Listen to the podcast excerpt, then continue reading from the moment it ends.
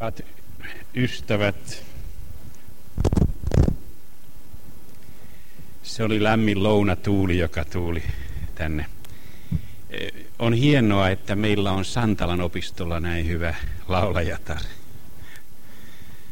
Tosin se ei ole minun opistoni, vaikka on sama nimi.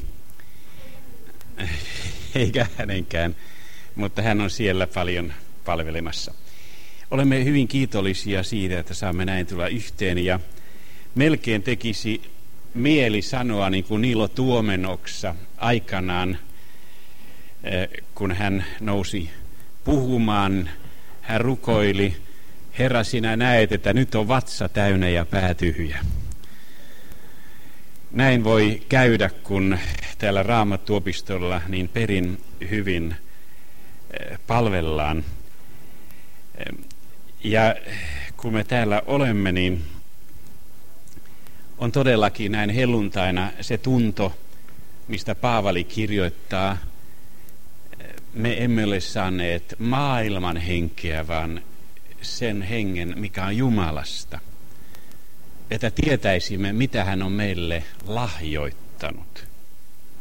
Ja siitä me puhumme, emme inhimillisen viisauden opettamin sanoin, vaan hengen opettamin sanoin, selittäen hengelliset hengellisesti.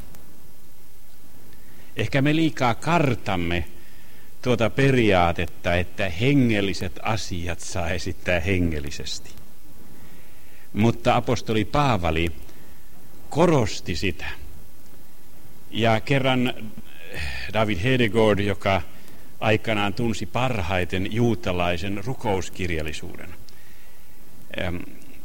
hän sanoi siitä, että oikeastaan Paavalin teologia on ilmestysteologiaa.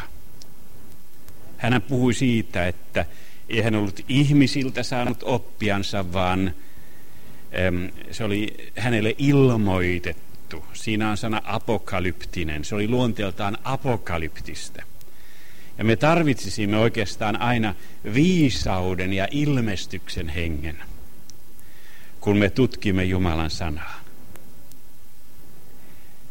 Jumalan viisaus on niin kovin yksinkertaista, kun taas meidän viisautemme on niin kamalan monimutkaista. Ja sen tähden meidän pitäisi pyytää tätä ylhäältä tulevaa viisautta. Jotenkin kauniisti meille laulettiin, on rukoukseni usein pyytämistä vain, ja paljon ansiotta mä sulta sain. Ilman apuas mä olen avuton. Tällaiset kiemurat sain paperiin laulun aikana meillä ei ole mitään, ellei meille anneta ylhäältä. Ja vaikka kuinka hienosti ja loogisesti ja johdonmukaisesti me esittäisimme asioita, jos Jumala ei näihin asioihin ikään kuin vuodata omaa henkeänsä, jos hän ei anna tätä ilmestyksen ja viisauden henkeä meille, niin emme me näitä taivaallisia paljonkaan ymmärrä. Ja meidän pitäisi sitä pyytää näin helluntaina ja muutenkin, että eh, kävisi niin kuin Samuelille, kun Jumalan sana alkoi ilmestyä hänelle. Sitä ennen hän tunsi Jumalaa, hän palveli Jumalaa, mutta vasta kun hänellä oli tämä henkilökohtainen pyhän Jumalan kosketus, niin Jumalan sana ilmestyi. Nyt kun meillä on tällaisia käytännön asioita raamattutunin pohjanakin, jotka johtavat myöskin kyselyihin, niin me tarvitsisimme sellaista yksinkertaista perusotetta. Ja sitä me pyydämme. Rakas vapahtajamme ja mestarimme, me pyydämme sinulta sitä, Jeesus Kristus, että me voisimme ymmärtää sinun sanasi. Sen tähden tee niin kuin ensimmäisille opetuslapsillesi ylösnoustuasi. avaa meidänkin ymmärryksemme käsittämään kirjoituksia. Oikein yksinkertaisesti ja omakohtaisesti. Aamen. Mitä juutalainen laki vaatii pakanoilta? Tämä kysymyksen asettelu ei ole oikeastaan meiltä, vaan se johtuu historiallisesta tilanteesta. Kun rakastettava Helsingin synagogan esimies Bolotovski piti hiljakkoin juhlapuhetta, hän viittasi siihen, minkä useinkin kuulee, että eivät hän juutalaiset vaadi pakanoilta muuta kuin seitsemän Noan käskyä. Silloin tulee heti kysyneeksi, entä raamattu? Mitä, mitä raamattu vaatii? Vaatiko raamattu enemmän? Ja onko niin, että tuo mannan syöjä kansa, mitä juutalaiset ovat, että ne ymmärtävät paremmin heiltä voi vaatia enemmän, kun taas meiltä, jolla ei ole niin syvällistä ymmärtämystä, voidaan vaatia vain vähemmän. Onko eriarvoisia ihmisiä Jumalan edessä? Toiset ovat näitä valittuja, valitun kansan jäseniä, ja toiset näitä sivusta tulleita villin öljypuun oksia.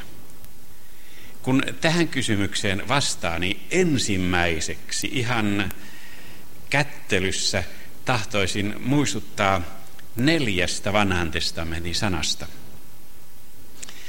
Jos joku eh, nauhan ottaa, niin se on hyvä, että siellä on nämä jakeetkin mainittu. 2 Mooses 12.49 sanoo, sama laki olkoon maassa syntyneillä kuin muukalaisilla. 4 Mooses 15.16. Sama laki olkoon teillä kuin muukalaisilla. Se, mikä koskee teitä, koskekoon myös muukalaista. Sama laki ja sama oikeus olkoon teillä ja muukalaisilla. Siinä on jo kolme kertaa sanottu, että samasta Jumalan pyhästä tahdosta on kysymys. Ei Jumalan edessä ole ikään kuin eriarvoisuutta. Mehän tiedämme Pietarin korostaneen, että me pelastumme samalla tavalla kuin hekin.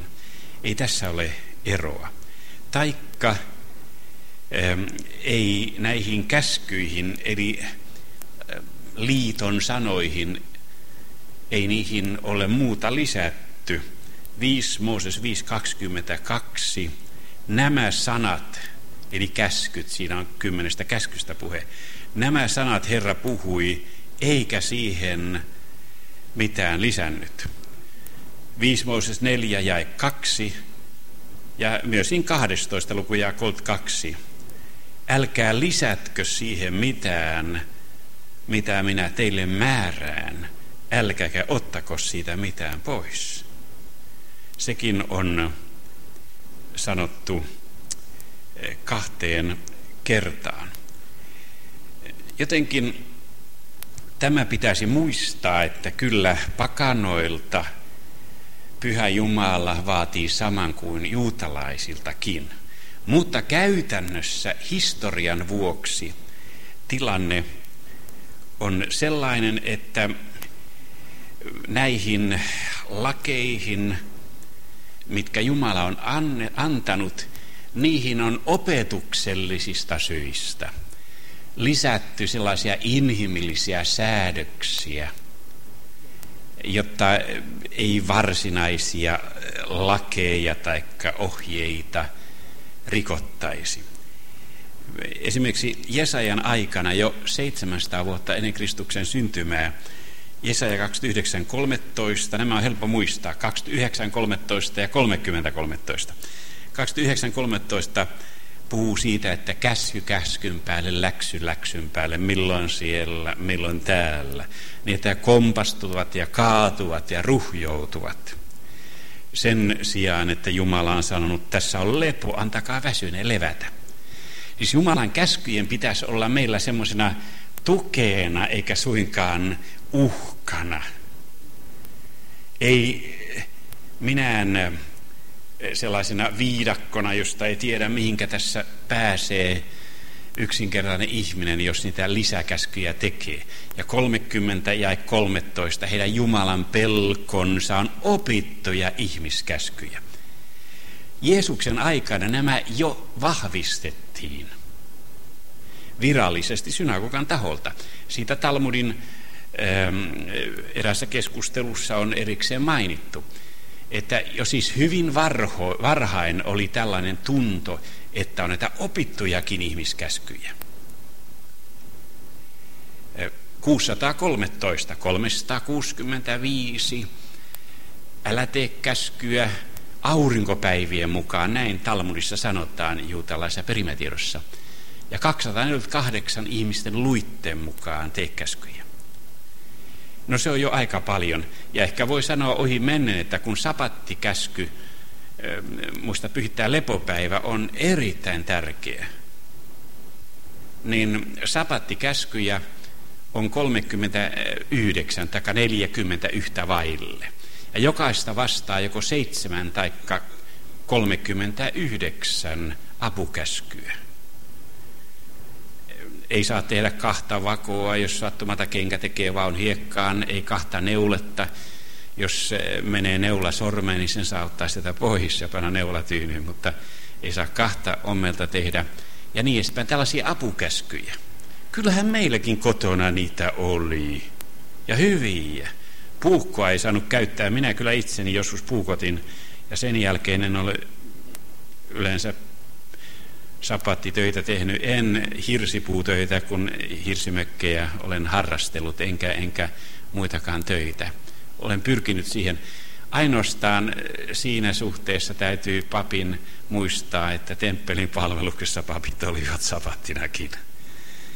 Ja tätä syntiä olen sitten paljon tehnyt. E, sapattikäsky on tärkeä, mutta 39 kertaa 39 apukäskyä, eli 1521. Voit ottaa helmitaulu ja laskea. Apukäsky, eihän niitä kukaan opi. No nyt on niin, että tämän historiallisen tilanteen, korostan sitä, sen tiedosti jo Josefus, minä lainaan erästä kirjaa, koska itse näitä en kaikkia niin tarkkaan muista sanasta sanaan. Josefus eh, kirjoittaa kolmessakin yhteydessä näistä asioista ja esittää, että fariseukset ovat antaneet kansalle runsaasti sellaisia isien perinäissääntöjä, joita ei ole kirjoitettu Mooseksen laissa. Nyt kun hurskaa juutalaisen kanssa keskusta ja Issa, ja sanoo, että kaikki ne 613 on Mooseksen laissa. Mutta täällä Josefus sanoi, että ei ole, ja hän itse eli farisealaisen vaiheen elämässään. Ja yleensä, ja se on hyvä muistaa, Josefus sanoi, että nämä fariseukset tahtoivat, tahtoivat noudattaa järjen ääntä kaikessa lain tulkinnassansa. Ja korostivat sitäkin, että ihmiset voisivat toimia niin kuin parhaaksi näkevät, mutta se inhimillinen järki, kun sitä panee monta päätä yhteen, niin se, se on semmoinen, että se muodostaa semmoisen äh, viidakon, että sieltä on vaikea päästä pois näistä inhimillisistä säännöksistä. Ja se voi orjuuttaa. Mutta jo Jeesuksen aikana siis Josefus, Josefus tiedosti, että eihän se ole suinkaan tämä juutalainen perimätieto, ei se nouse pelkästään Mooseksen laista. Nyt meidän on vaikea tajuta, mistä sitten olisi kysymys, kun tämä juutalainen kohtaa Tooran eli lain. Toorahan merkitsee yleensä vain opetusta. Minulla on kotona Rambamin keskiaikaisen tunnetun oppinen äh, Moses ben Maimonidiksen äh, tämä lakikokeilma 613 käskyä kieltoa. Ja jos lähtee sitä seuraamaan, niin, niin eihän sitä voi nykyaikaan oikein soveltaa. Ensin on siinä puhe siitä, että Jumalaa tulee rakastaa ja palvella. Ja sitten on monta sanaa siitä, että rabbia tulee palvella ja kuunnella. Ja oppilas, joka kuule rappiansa ääntä, kuule niin kuin Jumalan ääntä ja se mitä vanhempi oppilas rabbinsa nimessä edustaa, se on annettu jo pyhän hengen kautta ja niin edespäin. Tällä tavalla siis tuettiin rabbien auktoriteettia. Sitten on ohjeet uhreista, ruokasäännöksistä, papistosta, leeviläistä, turvakaupungeista. Sitten on hyvät työt, suhde muukalaisiin ja sitten pappisukuisten säädökset ei saa avioitua epäsiveellisen tai eronneen kanssa. Jopa juutalaisuuteen kääntynyt pakana nainen luetaan tässä suhteessa vielä epäsiveellisten luokitukseen. Esillä on sitten kielto yhtyä eläimiin tai samaa sukupuolta oleviin tai verisukulaisiin. Ja sitten on älä tee käskyjä, jotka päättyvät kuninkaalle annettuihin rajoituksiin. Hän ei saa ottaa itselleen paljoja hevosia, paljoja vaimoja tai erityistä omaa omaisuutta. Eh, ja näin, eh, jos me siis ajattelemme näitä säädöksiä, niin siinä on paljon sellaista, joista heti huomaa, että ne eivät ole Jumalan kädestä. Ja ne ovat hyvin inhimillisiä. Ja monta kertaa juuri semmoiset henkilöt, jotka eivät tunne juutalaisuutta, juutalaiset itse, saattavat kiivastella näistä asioista ja, ja olla niin kovin äkkijyrkkiä. Mutta traditio edustaa tätä kannanottoa. Kun sitten Jeesuksen aikana jo nämä lait oli määritelty ja Paavali ilmeisesti sai opetuksensa ankaramman Shammain oppihuoneen mukaisesti, vaikka hän sitten lempeän Gamalielien kouluun joutuikin, jolla oli aikansa suurin kirjeenvaihto, joka otti huomioon pakanat ja suoritti keräyksiä myöskin pakanoiden leskien, leskien hyväksi ja niin edespäin. Lempeä mies tämä toinen. Niin kuitenkin Paavali oli lapsuudessaan imennyt tämän ankaran farisealaisen muodon. Ja on huomattava, että kirjeissään Paavali ei viittaa yhteenkään aikansa auktoriteettiin, ainoastaan vanhan testamenttiin. Hän sanoi, että hän on lain kautta kuollut pois laille. Ja yksi asia tästä on syytä ottaa, kun hän sanoo, että laki on kasvattaja Kristukseen, niin siinä on sana pedagogi. Nämä säädökset, mitkä traditio oli luonut, joita juutalaiset kunnioittavat, ja hyvä se on, että kunnioittaa isää ja äitiä ja heidän säädöksiään. He ovat eh, niistä riippuvaisia. Nämä säädökset ovat olleet ikään kuin pedagogisia luonteeltaan. Ja ne ovat palvelleet oman aikansa. Ja siinä suhteessa ehkä niillä on merkitystä, mutta juuri apostoli Paavali, kun hän sitten näitä asioita joutui pohtimaan, niin hän oli kuollut tälle laille. Lain kautta laille.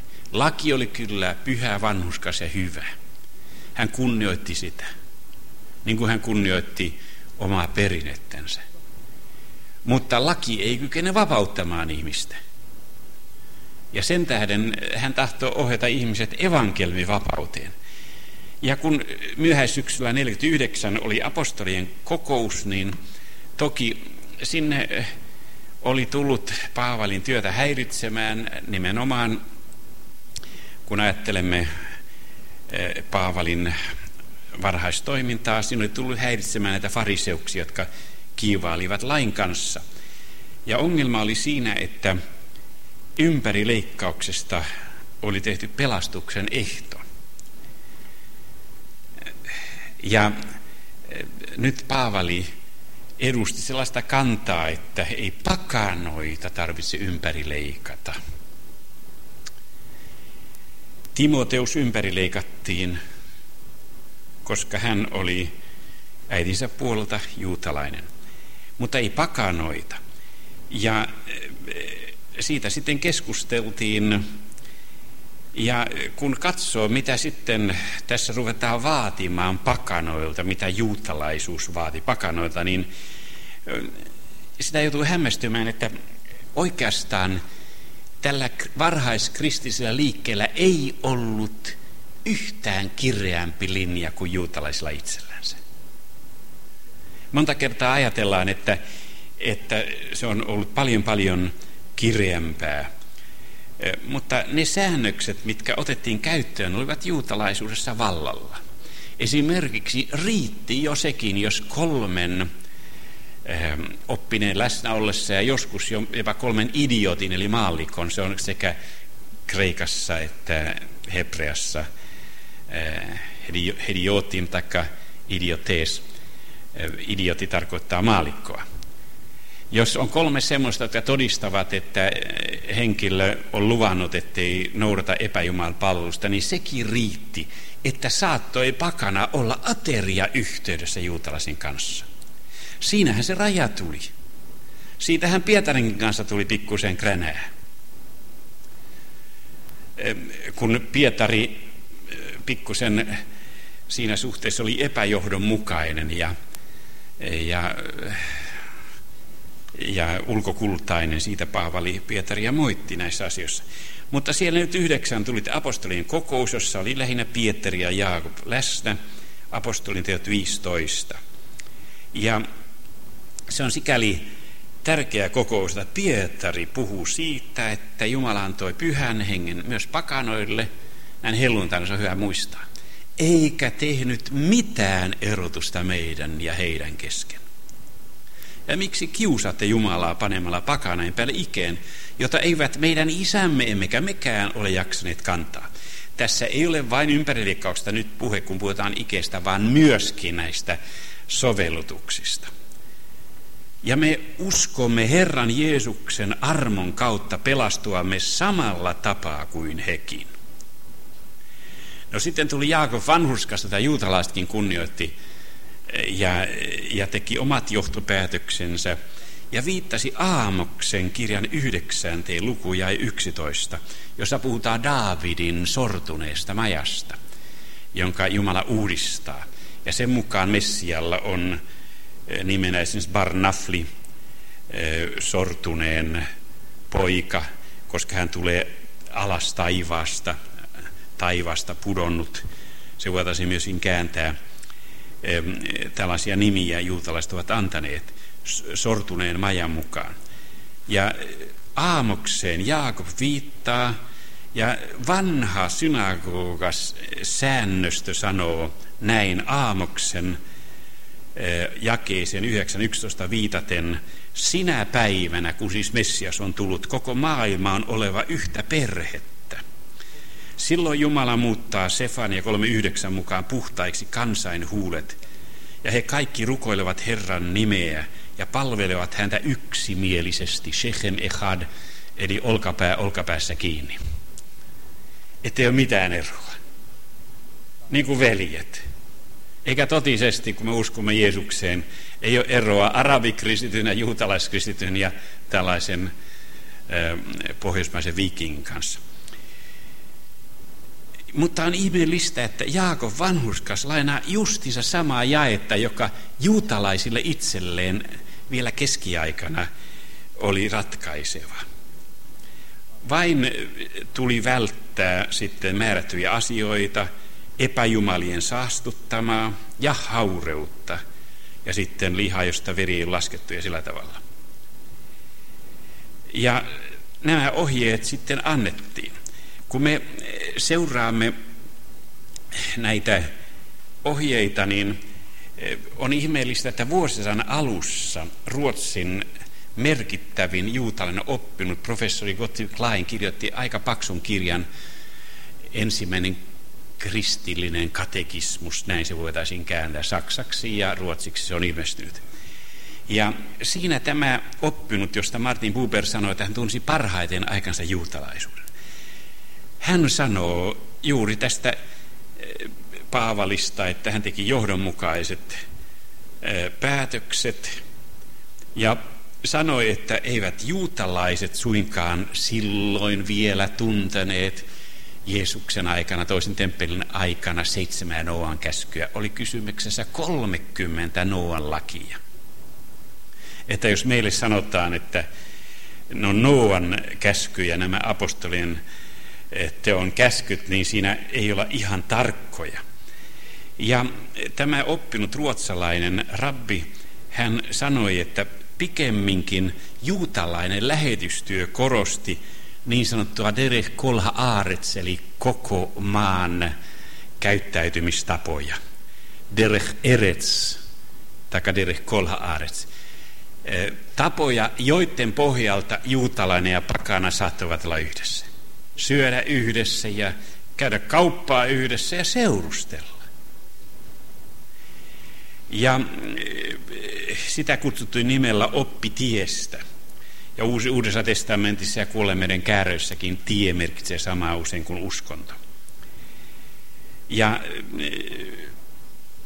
perimätiedon mukaan tämä on ollut tämä säädöstö, nämä pelisäännöt jo 26 sukupolvea ennen Moosesta, että ne olisivat niin vanhoja.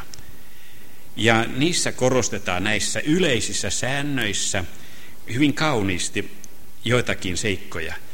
Vaatimaton mieli ja nöyrä sydän ovat suurempia arvoja kuin kaikki Tooran määräämät uhrit. Kahdeksan asiaa on, jotka tuot turmion maailmalle, oikeuden loukkaaminen, siis laittomuus, epäjumalanpalous, haureus, murha, Jumalan pilkka, jumalattomat puheet, ylpeys ja panettelu.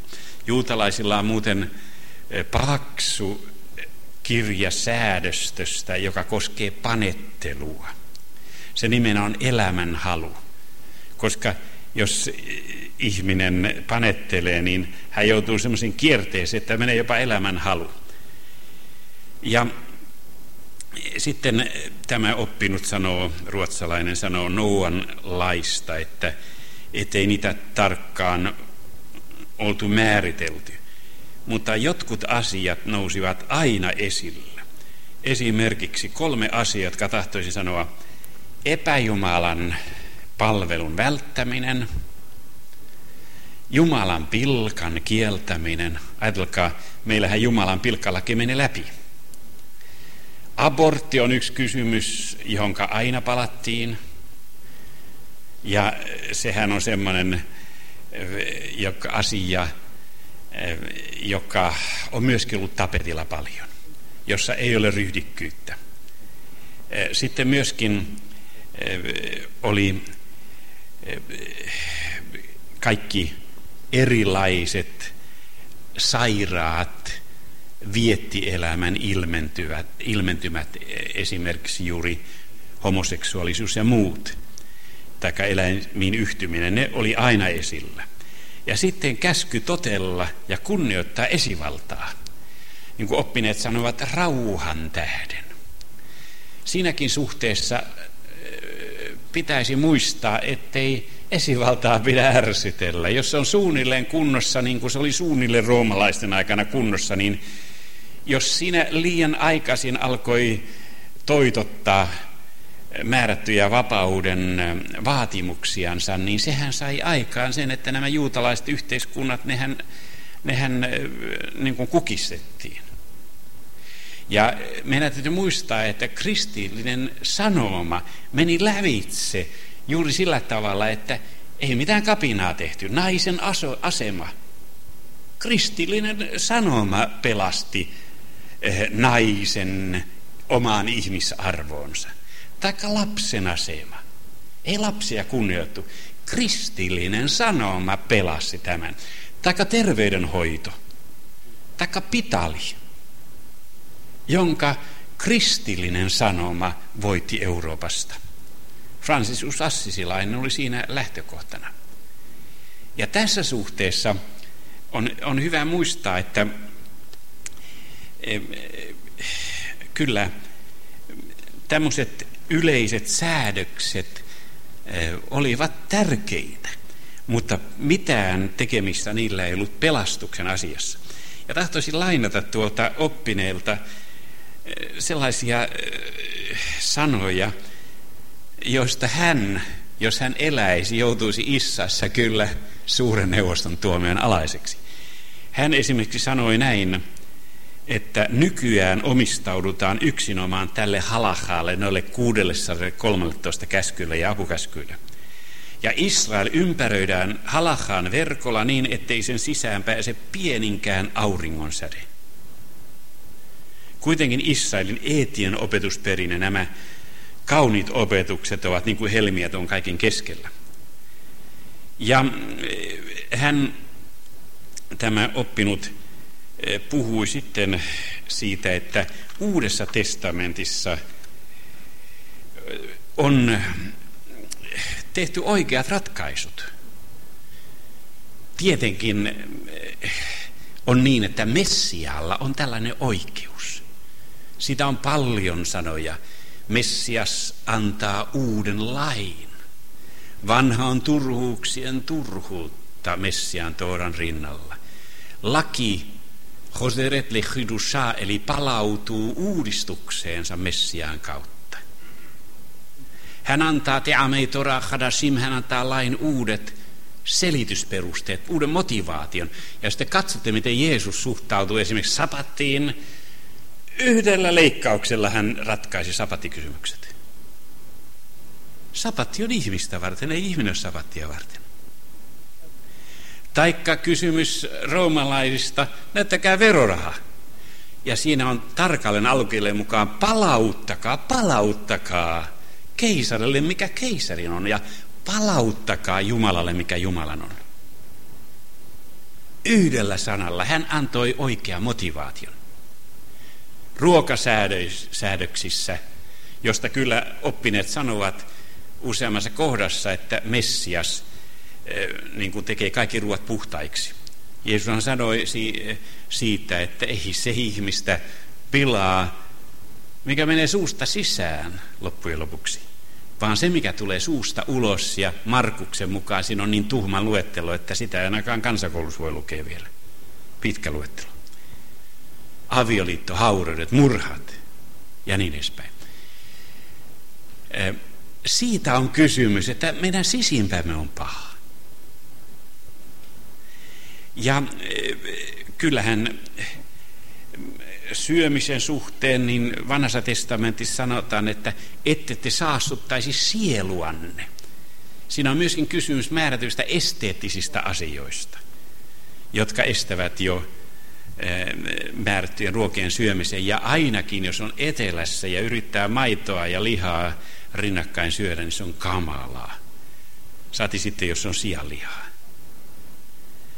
Eh, ja sen tähden juutalaisilla on se sääntö, että kun syönyt lihaa, niin viisi tuntia pitää odottaa ennen kuin maitoa ottaa, ja jos maitoruokia, niin kolme tuntia sitten saa jo lihaa ottaa. Eh, nämä ovat sovellutuksia, mutta ei niillä ole mitään tekemistä ihmisen pelastuksen kanssa, eikä Jumala ole kiinnostunut siitä, näistä, näistä pikkuasioista. Jumala on kiinnostunut siitä, että me sivellisesti eläisimme hänen pelisääntöjensä mukaan. Käskyistä ei käytä sanaa käskyt, vaan liiton sanat. Ilman tätä perusotetta, joka rakastaa minua, pitää minun käskyni. Ilman sitä ei ole hengistä elämä. No tuo sanoo sitten Paavalista näin.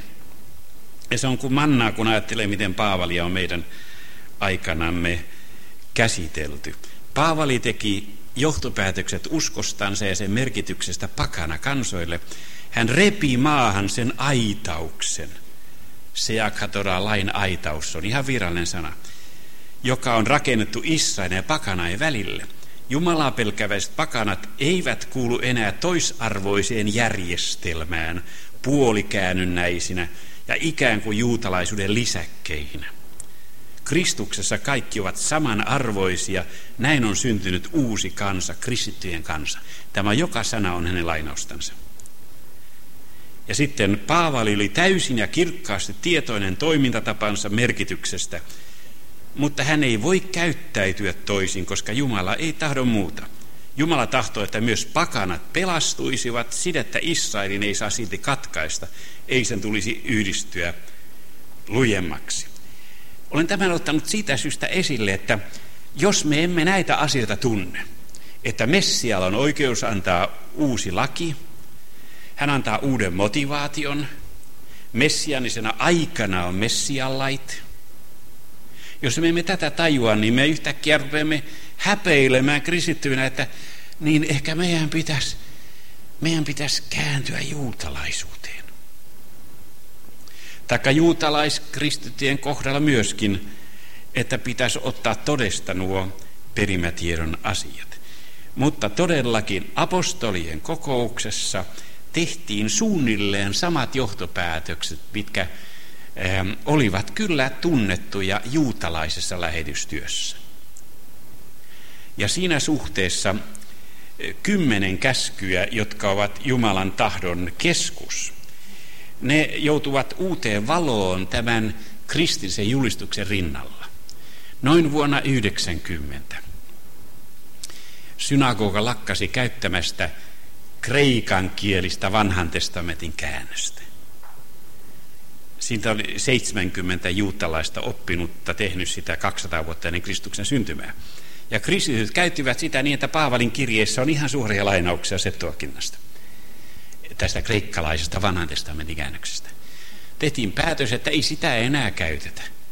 Eikä käytetä juutalaisen oppineen selityksiä aramealaisen ja Jonatan Menusiel, vaan käytetään käännynnäisen pakanan käännöstä onkeloksen,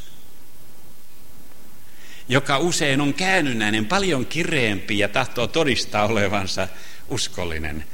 Ja näin onkeloksen käännöksestä tuli siis pakanain vanhan testamentin, pakana vanhan testamentin tulkinnasta tuli juutalaisen synagogan tulkinta.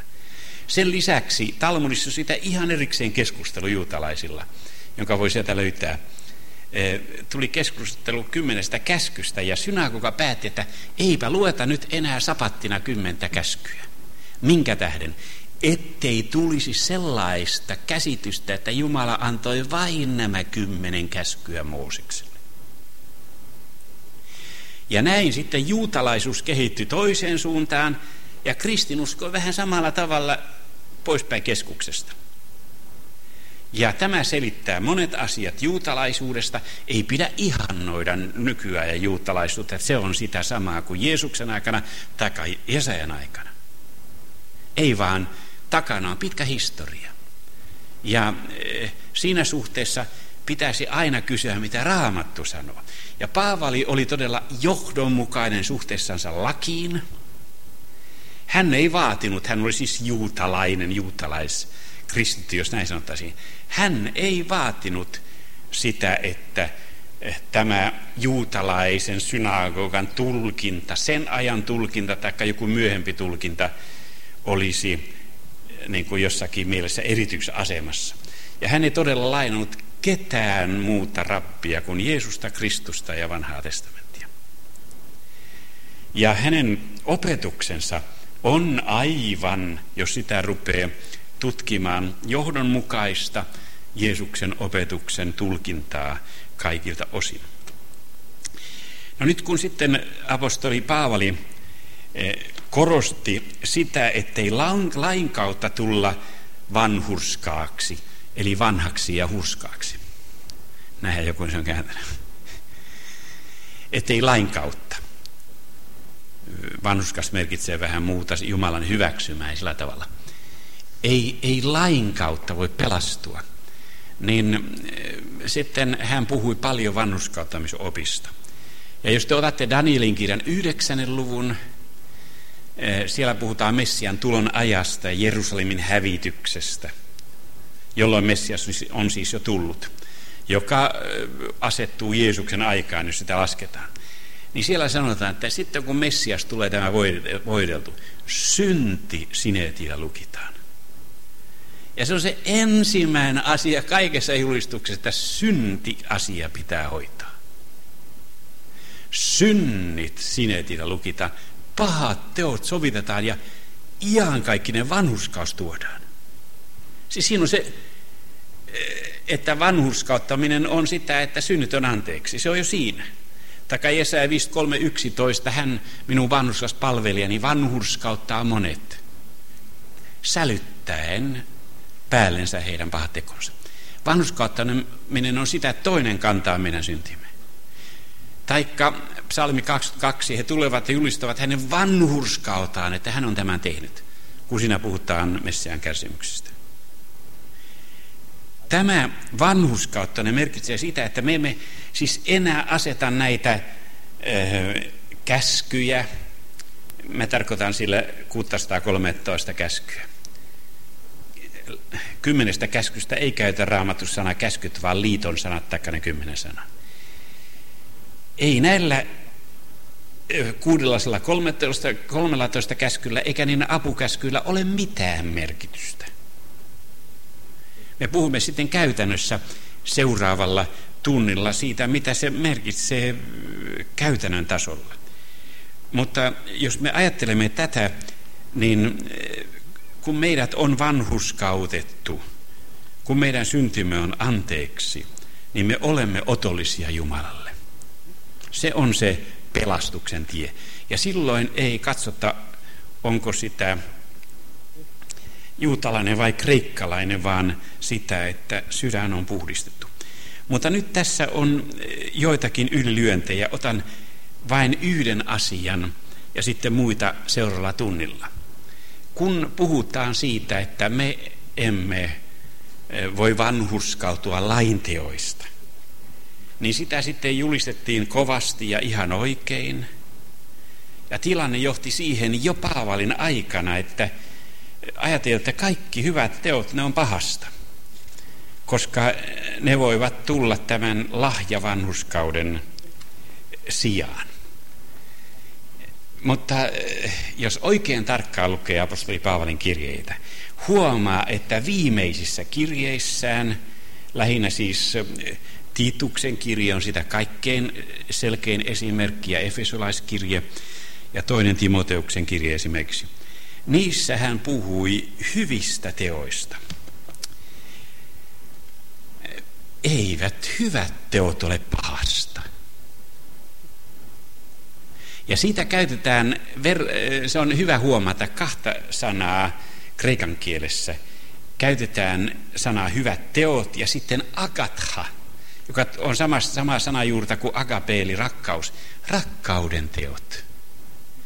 Hebrean kielessä on vastaavasti myöskin puhe maasim tovim, hyvistä teoista, ja sitten äh, armoon liittyneenä gemilut hasadim, eli ikään kuin armon äh, osoituksia toista kohtaan.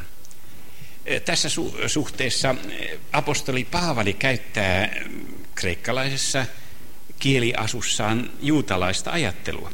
Ja mitä näissä sanotaan näissä viimeisissä kirjeissä? Ilmeisesti kun Paavali oli ensin kaksi vuotta vankeudessa Roomassa ja odotti, että sieltä Jerusalemista tulisi virallinen syyttäjä ja kahdessa vuodessa vanhenee tapaus. Hän ilmeisesti pääsi sitten vapaaksi ja siinä vaiheessa, jossain vaiheessa hän on kirjoittanut sitten nämä viimeiset kirjeensä. Ja ehkä tehnyt vielä silloin matkojakin, evankelioimismatkoja. Niin siinä vaiheessa hän sitten kirjoittaa siitä, että pitäisi niin kuin muistaa, että meillä on lähimmäisrakkauteen perustuvia velvoitteita. Hyviä tekoja tulisi harrastaa. Ja ihan niin kuin se olisi lainattu eh, muistakin lähteistä. Me olemme hänen tekonsa luodut Kristuksessa, Jeesuksessa hyviä töitä varten. Jotka Jumala on edeltä päin valmistanut, että me niissä vaheltaisimme. Taikka Kristus on lunastanut meidät puhdistaakseen itselleen kansan, joka hyviä tekoja ahkeroitsee näitä agape-tekoja, rakkauden tekoja. Minä tahdon, että ne, jotka Jumalan uskovat, ahkeroisivat hyvien tekojen harjoittamista. Ja oppikoot meikäläisetkin, eli uskovat, tarpeen vaatiessa harjoittamaan hyviä tekoja. Jos joku puhdistaa itsensä, hän on isännällä ja hyödyllinen kaikkiin hyviin tekoihin valmis. Nämä kohdat voi tarkalleen löytää tuolta Paavalikirjasta sivulta 132, jos joku semmoisen hankkii. Ja ajatelkaa, jokainen kirjoitus, joka on syntynyt Jumalan hengen vaikutuksesta, on myös hyödyllinen opetukseksi, nuhteeksi, ojennukseksi, kasvatukseksi vanhurskaudessa, että Jumalan ihminen olisi täydellinen, kaikkiin hyviin tekoihin valmistunut. Tässä siis ei ole kysymys Tooran teoista siitä, että pitää syynätä, että onko kaikki ne 613 käskyä vielä muistissa vai onko se unohtanut jotakin. Olen jossain kertonut aiemminkin, että kerran meille tuli muuan juutalainen ylioppilas ja kiivaili sitten äh, näistä lain määräyksistä, joita he noudattavat. Ja kurilla niin sitten tenttasi häntä vieläkö hän kymmenen käskyä osaa, ja kun ei hurskas osannut. Ei näe mettää puilta. Ja toisinpäin. Että siis kyllä se niin on, että jos meille pannaan päähän 613 käskyä kieltoa, pannaan vaikka rippikouluun, niin kyllä se jää hataraksi. Vaikka koko elämänsä niitä pyöryttäisi. Aasi osaa laskea, näin sanovat asiantuntijat, viiteen. Nelijalkainen. Kaksijalkainen, jos 20 asiaa oppii kunnolla elämässään, se on jo viisas. Että siinä suhteessa se hämmentää, ne kompastuvat ja kaatuvat ja ruhjoutuvat. Ja mitä nämä hyvät teot armeliaisuuden teot sitten ovat. Eh, rabbit sanoivat, että ihminen on luotu vain siksi, että hän harjoittaisi hyviä tekoja. Hyvän tekijä tekee Jumalan tekoja. Sitten hän täyttää koko maailman Jumalan rakkaudella. Hänen tulee suorittaa niitä aulista ja rakastavasta sydämestä sekä salaa. Esimerkiksi tuona aikana hurskaat saattoivat tehdä toriostoksia ja erottivat aina niistä puolet köyhille. Kun te menette kassin kanssa, ajatelkaa, onko siellä joku sellainen henkilö, jolle voisi viedä hyvät viinerit. Ja vaikka vielä ottaa, ottaa mukaan äh, termospullon ja että saa kahvitkin mukana, tuoreet kahvit. Ja saa samalla itsekin syödä. Taikka jotain muuta kuin ostaa torjostuksilla. Jotkut kielsivät sitten tosin ottamasta avustuksia muukalaisilta, koska tämä lisäisi heidän ansioitaan ja hidastaisi Israelin lunastusta. Pelättiin, että näitä hyviä tekoja tulee enemmän sitten muukalaisille kuin juutalaisille. Näinhän se meillä on. Ja hyviä tekoja oli muun muassa sairaskäynyt, muukalaisten majoittaminen kodeissa. Jeesus puhui näistä. Nuorten morsiusparien tukeminen, ai sekin on tärkeää. Osallistuminen häihin ja hautajaisiin, lohdutuspuheet pakanoille, myöskin pakanoille. Gamaliel, Paavalin opettaja, nimenomaan niistä puhuu. Ja eh, kun ajattelee tuota viiden Mooseksen kirjan kuuden luvun sanaa, rakasta Herraa sinun Jumalasi kaikesta mielestäsi ja kaikesta sielustasi ja kaikesta voimastasi, se viimeinen eh, sana, eh, Beholme odeha, on sellainen sana, että ei sitä oikein osaa tarkasti kääntää. Se on semmoinen ongelmallinen sana. Ei sen voimaakaan juuri tarkoita. Ja sen takia, takia sitten aramealainen tulkinta siinä on kummassakin tarkumissa. Toisessa on Beholni Sheikh, kaikilla omaisuudellasi, ja sitten toisessa Joonatanin kohdalla memonhon, eli kaikella mammonallasi. No ystävät, mitä juutalaiset siis voisivat vaatia pakanoilta? Ei yhtään enempää kuin itseltäänkään. Juutalainen on kuitenkin sidottu näihin perimätiedon säännöstöihin. Se on heille annettu, ovat sitä vastuussa ja sitä rabbit korostavat, kunnes Messias antaa lain uudet selitysperusteet. Ja meidän on vaikea mennä sanomaan hurskalle juutalaisille, että mites nyt noin teit. Ei. Meidän tehtävämme on eh, viitata Kristukseen, joka on täyttänyt lain meidän puolestamme. Ja eh, me täytämme Kristuksen lain vain silloin, kun me otamme vastaan hänen rakkautensa sydämiimme ja siitä syntyvät sitten nämä armon vaikutukset. Gemilut hasadim, se voisi melkein kääntää sanalla armon vaikutus. Rakkauden vaikutukset, Jumalan rakkauden vaikutukset, joka johtaa myöskin tekoihin, mutta pelastuksen asiassa siinä ei mitään tekemistä. Jotenkin on hyvä muistaa, että siis raamattu ei tee erotusta näissä asioissa, mutta eh, traditio on luonut tämän asetelman.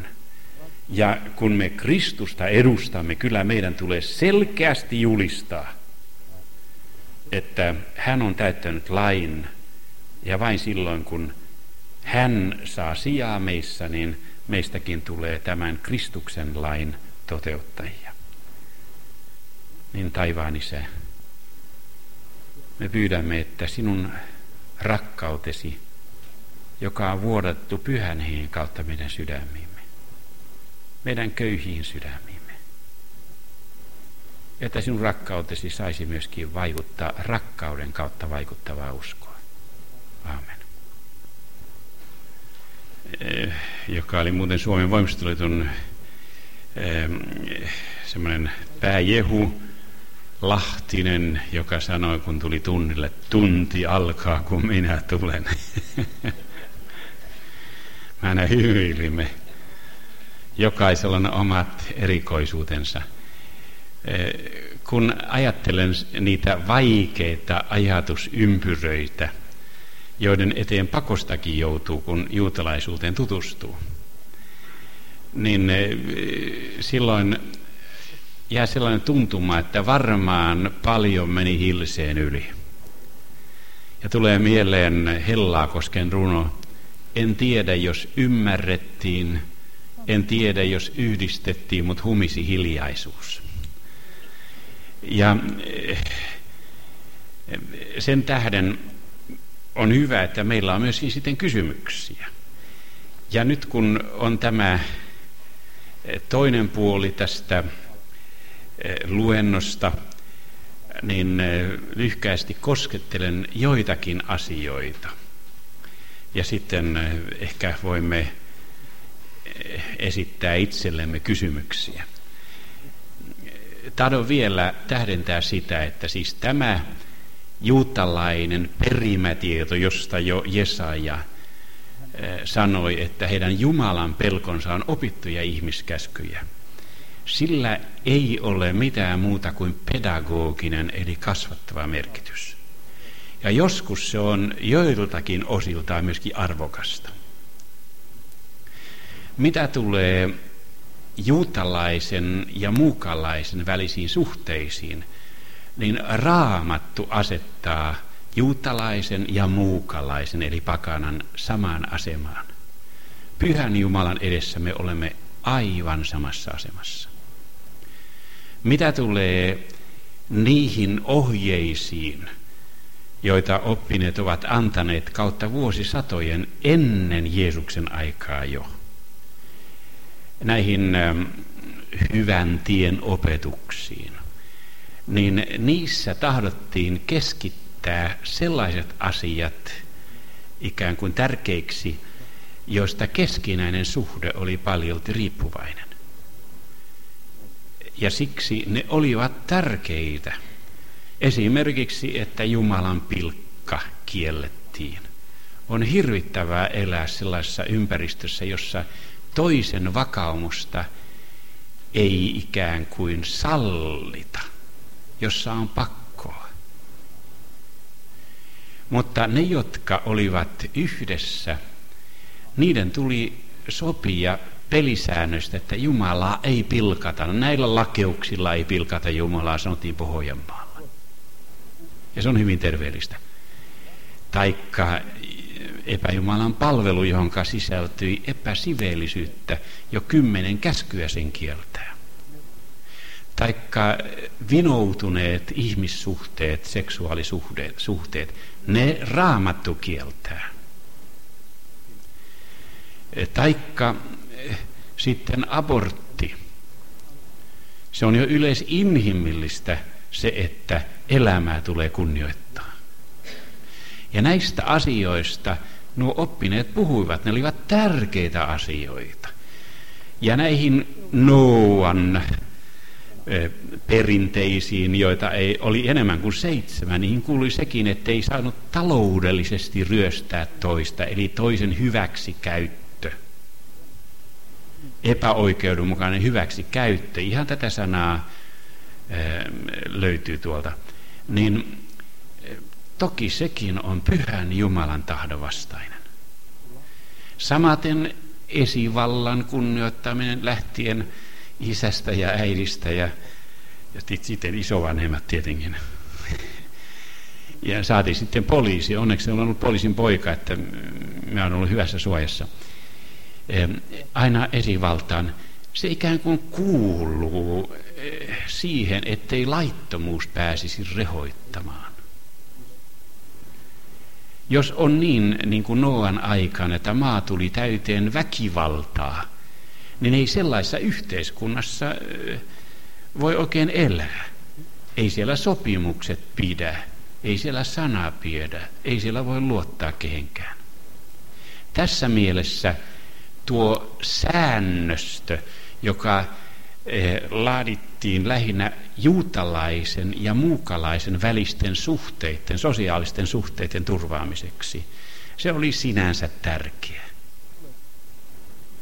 Mutta kaikki sellaiset yksityiskohdat, jossa mennään tulkitsemaan savattia 1521 säännön pohjalta, niin kyllä se tuntuu oudolta. Ja Jeesuksella oli kyky nähdä, että hän olad, asian ydin. Ja siinä hän oli aivan, aivan ihmeellinen. Ei kukaan opettaja ole sillä tavalla opettanut, eikä kellään juutalaisella oppineella on niin sielunhoidollista otetta kuin Jeesuksella. Tässä suhteessa Jeesus oli aivan poikkeuksellinen. Ei kukaan ihminen ole puhunut niin kuin hän on puhunut. Mutta kun me keskustelemme siis juutalaisuuden ja pakanoiden välistä suhteista, niin hyvä on muistaa, että Pyhä Jumala ähm, odottaa meiltä sitä, että me äh, hyväksyisimme liiton sanat, eli nämä niin sanotut kymmenen käskyä, joka muodostaa kaiken pohjan terveelliselle elämälle ja kehitykselle. Jopa sellaisetkin asiat saattavat olla hyviä kuin määrätynlaiset ruokasäädökset. Älä syö niin paljon, että vyö kiristyy. Esimerkiksi sekin sopisi hyvin meille. Ja sekin jo paljon auttaisi. Ja täällä oli puhetta väliaikakeskustelussa siitä, että Amerikassa, jossa paljon tarkkaillaan ruokatapoja, niin siellä on huomioitu nämä juutalaistenkin esittämät asiat, että liharuoan jälkeen heti ei passaa maitoa juoda, taikka eihän se edes sovikkaan, että lihaa keitettäisiin maidossa. Ei yleisesti semmoinen passaa. Joku kyllä semmoista tekee. Että siis tämmöisetkin asiat ovat hyviä. Ja voidaan sanoa, että ajatellen länsimaista kehitystä, niin Maimonides, tämä Ramba Moses, jota suurempaa ei Mooseksen jälkeen ollut tullut, juutalainen tulkitsija, niin hän hyvin seurasi näitä ruokasäädöksiä, terveyssäädöksiä, tervettä elämää ja myöskin sitä, että ihminen ulkoilisi ja hoitaisi ruumillista kuntoansa. Tämä on semmoista yleishyvää. Ja kyllä meidän täytyy niitä ajatella, mutta siis, että ihmisen pelastus olisi näistä riippuvainen, näistä ihmisten säädöksistä. Se tuntuu oudolta. Kymmenen käskyä riittää pohjaksi kaikille Jumalan suhteessa ja ihmissuhteessakin, kun ne oikeassa laajuudessaan eh, nähdään. No sitten niitä käytännön ehm, asioita. Jollakin tavalla juutalaisilla on omat vaaransa juutalaiskristyillä määrättyihin ylilyönteihin. Ja pakana kristityilläkin on omat vaaransa tässä nykyisessä uskontokeskustelussa juutalaisuuden ja kristinuskon välillä. Aikoinaan tunnettu oppinut Harnak sanoi, että Israel muistuttaa ihmiskuntaa pienoiskoossa. Ja Israelinkin täytyy käydä lävitse kaikki ne virheet, mitkä ihmiskunta on käynyt. Ja siihen voitaisiin lisätä se, että myöskin juutalaiskristityt tulevat ilmeisesti käymään miltei samat erehdykset lävitse, mitä kirkkohistoria todistaa meistä kristityistä. Samanlaisia vääriä korostuksia ja tässä suhteessa olisi hyvä, että me pysyisimme aina, niin kuin Paavali sanoo, opinmukaisessa luotettavassa sanassa. Ja on eh, hyvä muistaa, että Uusi testamentti ei niinkään puhu oikeasta opista, vaan terveestä opista. Ja terveistä opinsanoista. Että semmoinen terve perusasenne pitäisi olla. Ja nyt näistä ylilyönneistä. Juutalaiskristityillä on eräs vaara, jota me emme saisi kristittyinä kovin rohkaista – tuota ajattelutapaa. Kun Yhdysvalloissa nimenomaan juutalaisuus on hyvin suurelta osalta samastunut länsimaisuuteen ja vieraantunut raamatusta ja myöskin juutalaisuuden perinteistä, niin sitten kun joku juutalainen tulee Jeesus uskoon, niin miten hänelle käy? Yhtäkkiä hän kokee tarvetta todistaa, että hän on nyt oikein juutalainen. Hän on completed, eli täydelliseksi tehty juutalainen. Ja mitä hän silloin tekee? Hän äh, hankkii liivin, johon hän panee niitä viitantupsuja. Äh, hän rupeaa käyttämään kipaletta. Hän rupeaa näitä ruokasääntöjä matkimaan, vaikka sellainen, joka ei ole siihen kasvanut hyvin harvoin sitten – niitä osaa edes pienessä määrin matkia. Ehm, ja voi olla, että on avioliitossa sitten pakana syntyisen, eli siis muukalaisnaisen kanssa, ja mies vaatii tältä naiselta tätä koseria, näitä kaikkia ruokasääntöjä, että haarukat, joilla on lihaa syötynyt omassa kaapissa, nämä tota, veitset, joilla on lihaa käsitelty omassa, ja maitohaarukat, maitoruokien haarukat omassansa ja jos vaimo tekee niin, että hän sekoittaa niitä keskenään, niin häneltä voi vaatia avioeron. Niin kovaa se on. Kyllä joku rabbi sanoo, vähän Jeesuksen ajan jälkeen sanoo, että avioeron voi antaa vaimolle silloinkin, kun löytää toisen kauniimman, että hyvin amerikkalaisittain sitä on siellä tulkittu joka tapauksessa, jos sitten juutalaiskristitty Amerikassa rupeaa todistelemaan, että hän on niin kovin juutalainen, niin hän menee mahdottomuuksiin. Se ei ole enää tervettä. Ja näin hän oli meilläkin juuri tällainen henkilö, sekaaviliitossa oleva, rupesi vaatimaan, kun Jerusalemissa oli nuorisokonferenssi – ja sen vetäjänä on lähinnä meidän rakas ystävän Viktor Smadja. Messianisten juutalaisten velissäätiön johtaja. Tulee muuten kesällä kahdeksi viikoksi meille vierailulle. Ja Lahdessa ja Kuopiossa Iisalmessa on kokous. Niin Viktor Smatsa oli vastuussa tästä nuorisokonferenssista ja yksi äh, tällainen rakas henkilö kyllä, jolla on omat taistelunsa ollut ja kuivillekin päässyt hyvin suuressa määrin – niin rupesi vaatimaan, että täällä pitää nuorisokonferenssissa olla kosher-keittiö. Mistä me hankimme äkkiä kaikki ihan käyttämättömät välineet, sekä lautaset että muut välineet. Ja mitä me teemme arabikristityille? Eihän, eihän siis tämmöinen hurskas juutalainen voi pakanan kanssa syödä. Ja mitä me teemme noille muille pakanakristityille? Rupeammeko me tässä harrastamaan eriarvoisuutta?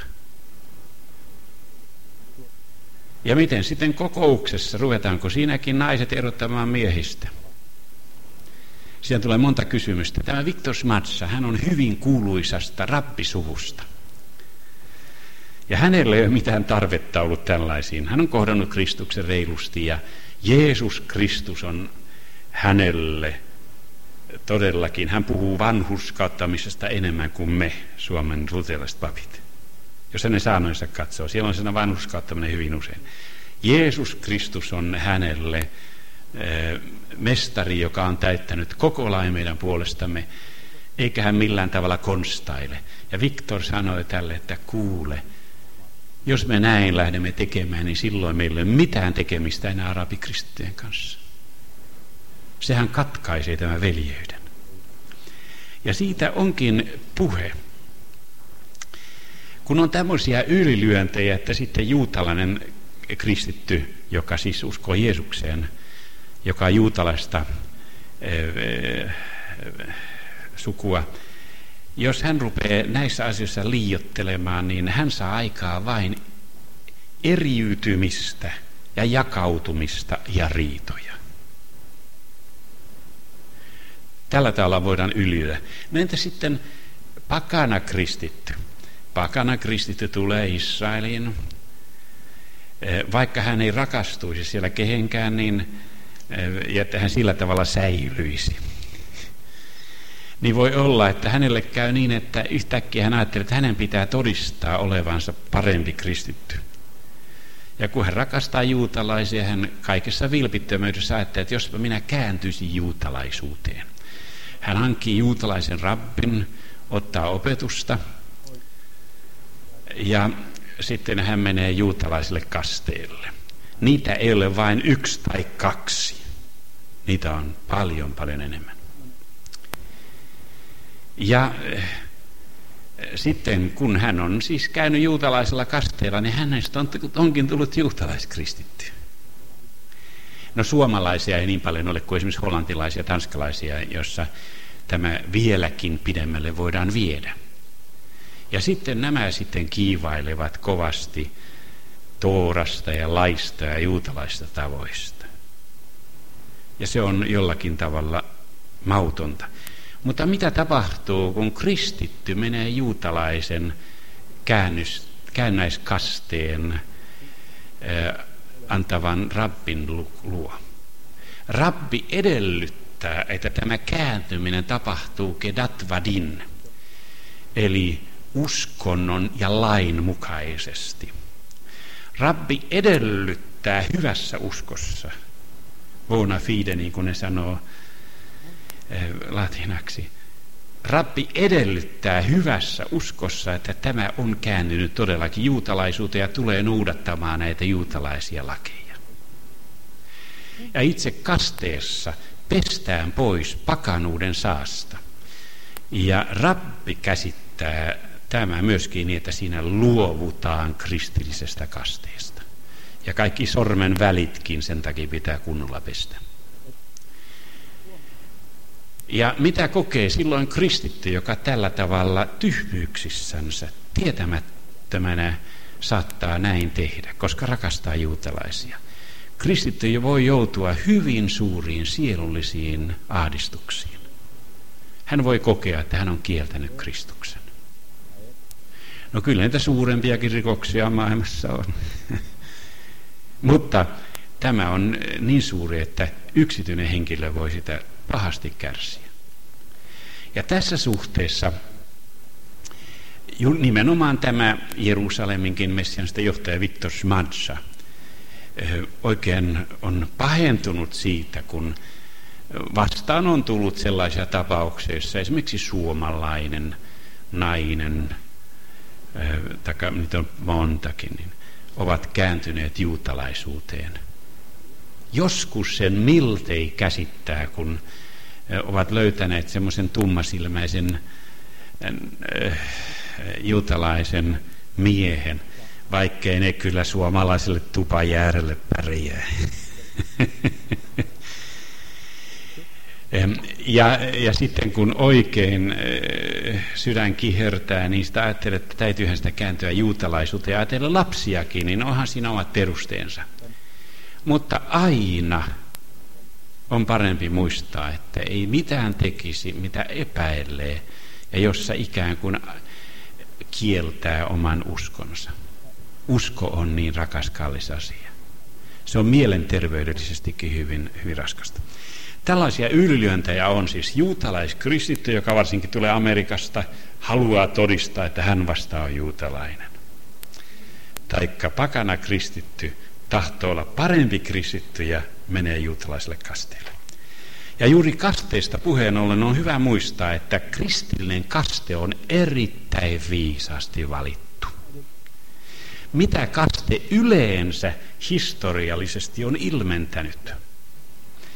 Se on merkinnyt Jeesuksen aikana sitä, että on puhdistettu siis pakanuuden saastasta, on tullut juutalaisuuteen. Ja silloin virallisesti ei pitäisi olla mitään eroa juutalaisen ja tämmöisen juutalaisuuteen kääntyneen naisen välillä. Vaikka Toora kyllä pitää sitä vielä saastuneena tätä juutalaisuuteen kääntynyttä. Mutta virallisesti ei pitäisi olla mitään eroa. Siis tämä, että ero poistettaisiin, että voitaisiin syödä yhdessä, jotta voitaisiin keskustella yhdessä, jotta voitaisiin kokoontua yhteen. Sen takia metin kasteelle.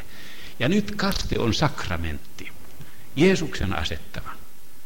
Me uskomme yhteen kasteeseen. Se on, se on sitä, että, että se puhuu juuri tästä puhdistautumisesta. Mehän pelastumme uudesti syntymisen peson ja pyhän hengen uudistuksen kautta niin, että tämä puhdistautuminen ja pyhittäytyminen kuuluu tähän pelastuksen tiehen, taikka sitten Jumalan elävän ja pysyvän sanan kautta olemme uudesti syntyneet. Toisin sanoen myöskin tulee varustautua sisäisesti oikein. Mutta kaste merkitsee lähinnä sitä, ettei olisi eroa. Ja apostoli Paavali kirjoittaa siitä, että kaikki me, jotka olemme Jeesukseen, Kristukseen kastetut, olemme hänet päällemme pukeneet. Ja mikä on jatko? Niin ei ole siis mitään erotusta juutalaisen ja kreikkalaisen välillä. Orjan ja vapaan välillä. Miehen ja naisen välillä. Tosin ei se nyt avio-ongelmia ratkaise. Mutta siis, siis Jumalan edessä ei ole mitään eroa. Ja kun me teemme niin, että kun kasteesta puhutaan, niin siinä vasta erot tehdään. Onko sut oikein kastettu, onko sut oikeassa iässä kastettu ja niin edespäin. Voin sanoa lohdutukseksi, että juutalaisuudessa ei tästä mikve-kasteesta, juutalaisuuden kasteista, ei ole riitoja. Kun on kastettu, on kastettu. Ja voin sanoa lohdutukseksi, että kun aika myöhään on syntynyt tämä korostus, että vain aikuisia kastetaan, eihän se ole, se on hyvin nuori ilmiö, niin tässä suhteessa käännynnäiskaste, mistä siis tämän kasteen alkuperäistarkoitus on ikään kuin johdettu. Käännynnäiskaste koski koko perhekuntia. Ja sen takia ilmeisesti Uudessa testamentissa mainitaan vain, että perhekuntia kastettiin eikä ruvettu räknäämään minkä ikäisiä. Kelpaahan poika pyhän Jumalan yhteyteen eli ympärileikkaukseen kahdeksan päivän vanhana. Emmekö kelpasi kasteelle? Toisaalta sitten, että pitäisi upottaa, niin onko sekään nyt niin äh, oikea tie? Ei tällaista erottelua juuri ole aiemmin paljon tehty. On hyvä muistaa, että bysanttilaisissa kirkoissa, jotka ovat vanhimpia säilyneitä kirkkoja, niissä kasteallas on semmoinen 20 senttiä, 30 senttiä korkeintaan. Ja siinä on kova upottaminen, jos raavaan miehen saa sinne. Ja 120 litraa rabbien sääntöjen mukaan on se, mikä, mikä tämmöisessä altaissa oli syytä olla, ettei nyt ihan pientä vesimäärää ollut. Se ei ole paljon, siitä ei paljon pohjapintaa peity. Tässä suhteessa emme saisi näihin ulkonaisiin asioihin puuttua. Yksi usko, yksi kaste. Henkilökohtaisesti minulle kaste on ollut aina rakas. Ja olen kiitollinen siitä, että meidän poikamme, joka lepää Israelin mullassa, oli henkilökohtaisessa uskossa ja hänet oli kastettu lapsena. Ei ollut mitään paikkaamista. Ja äh, kaste on kallis, rakas asia silloin, kun ihminen rupeaa omia tunteitansa mittailemaan, niin on hyvä muistaa, että meidät on kastettu Kristukseen. Kristus on ottanut vastaan. Ota pyhä ristimerkki kasvoisi ja rintaasi. Ja henkilökohtaisesti tiedän, että kun minut Helsingistä vietiin Pohjanmaalle Teuvalle kastettavaksi, minun eh, isän puolelta mummoni eli ja minua pidettiin siellä seinää vasten. Hän varmasti rukoili minun puolestani. Että olen hyvin pienenä joutunut hengellisessä asioissa seinää vasten. Ja se rukous on tuntunut niin, että stadin kundina olin tietoinen Jumalan kutsusta, vaikka liikuin aivan toisessa piirissä. Kaste on suuri Jumalan lahja. Siinä ei tarvitse itsensä mittailla. Meidät on otettu armoliittoon. Ja nyt me teemme niin, että me erottelemme nuon, nuon niitä lapsikastettuja, nuon niitä oikein kastettuja, nämä niitä uskovina kastettuja ja niin edespäin. Ja tämä henkilö on seitsemään kertaan kastettu, se varmasti on on kunnolla kastettu. Sellaisia tapaissaissa joskus. Kun toinen kirkkokunta sanoi, että se nyt ei ollut ihan oikea kirkkokunta, taikka se ei ollut oikea pappi. Kaikki tuommoinen inhimillinen on pahasta. Kaste merkitsee, että ei ole mitään eroa. Me olemme Kristuksen päälle pukeneet. Ei ole juutalaista ja kreikkalaista. Ei edes tätä erotusta. Tietenkin heillä on erityinen, erityinen kutsumuksensa ja meillä kenties erityinen. Mutta tämmöiset ylilyönnit on sitten kysymys ähm, juutalaisista tai kristityistä. Ne ovat erittäin ikäviä. Ja jos oikein tarkkaan katselet, niin huomaat, että juuri niissä asioissa, mitkä ovat kaikkein kalleimpia, me olemme tehneet erotusta. Kaste, Herran pyhä ehtoollinen, katoliset, niin kuin juutalainen professori David Russe sanoi, katoliset ovat tehneet ehtoollisesta kemiaa. Toisaalta se muuttuu todella se viini todelliseksi Kristuksen vereksi. Ja leipä Kristuksen ruumiksi. Ja kalvinistit, protestantit, ovat tehneet sitä filosofiaa, se merkitsee, se merkitsee Kristuksen ruumista ja verta. Ja tämä juutalainen professori sanoi, että Lutterilla oli ainakin uskon asenne, kun Luther sanoi se on.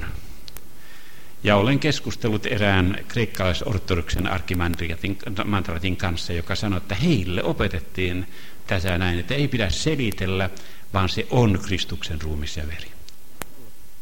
Tällä tavalla, miksi me erottelemme siinäkin asiassa, kallisasiassa, taka pyhän hengen työ? Se vasta erottaa ihmisiä. Onkohan se nyt uudesti syntynyt? Minä en ole varma, onko se koskaan puhunut kielillä. Mutta tuo on sentään pari tavua puhunut. Siitä mä olen varma. Ystävät, ei. Kyllä Jumala on suurempi kuin meidän sydämemme. Paavalis on sanonut, että avartukaa. Ei terve usko tee tällaisia erotteluita.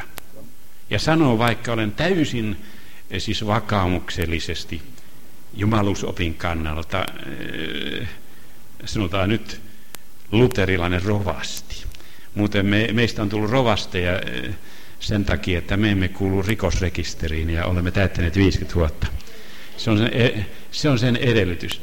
Niin olen täysin, siis sydämestäni häpeämättä luterilainen pappi. Ja yhden niin korostuksi, mitkä on, mutta en minä Lutheria millekään epäjumalan jalustalle nosta. Hän oli suuri mies. Enkä minä toisaalta ole saanut valtuuksia, että minä menisin sanomaan helluntalaisille jotakin epähienoa. Me tuomme oman todistuksemme tähän suureen uskovien perheeseen. Mutta voi sitä, joka erottelee, sana erotella, se, se on sieluviholliseen liittyvä sana. Diabolos, eli hajalle heittävä Kreikassa. Semmoinen, joka aina hajottaa, kun Kristus tahtoisi yhdistää. Ja juutalaisuuden ja kristinuskon perus ähm, vaikeus on siinä, että me helposti nostatamme esille sellaisia asioita, jotka erottavat. Kun Pietari sanoi ja, äh, ja Jaakob Vanuskas sanoi, että ei ole mitään erotusta, kun me olemme Kristuksessa. Niin, onko tällaisia ongelmia, joihin me tahtoisimme ratkaisua? Mitä me ajattelemme eh, juutalaisista yleisesti ja heidän suhteestaan lakiin? Ja onko joku sellainen asia, josta ehdottomasti täytyisi pitää kiinni sen lisäksi, mitä me olemme Uudesta testamentista oppineet, joka olisi hyvin tärkeä? Tällaisia kysymyksiä nousee ja uskoisin, että olen tarpeeksi eh, tässä näitä ongelmia ottanut jo esille. Mutta Kristuksessa siis me olemme yhtä. Niin, oliko kysymyksiä?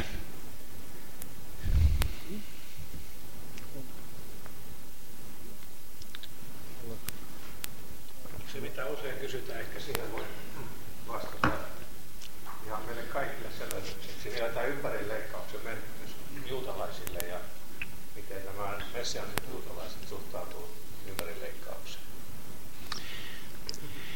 Ympärileikkaus ei ole juutalaiskristitylle ongelma. Se on kansallinen niin kuin liiton merkki. Ja Paavalikin, niin kuin muistatte, hän Timoteuksen ympärileikkautti.